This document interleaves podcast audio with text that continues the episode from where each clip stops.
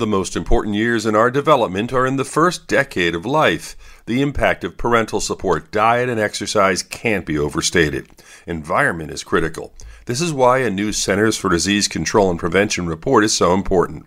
A survey of almost 20,000 parents of children under 5 has found that roughly 50% of children do not eat even a single vegetable each day, and 57% consume at least one sugary drink each week.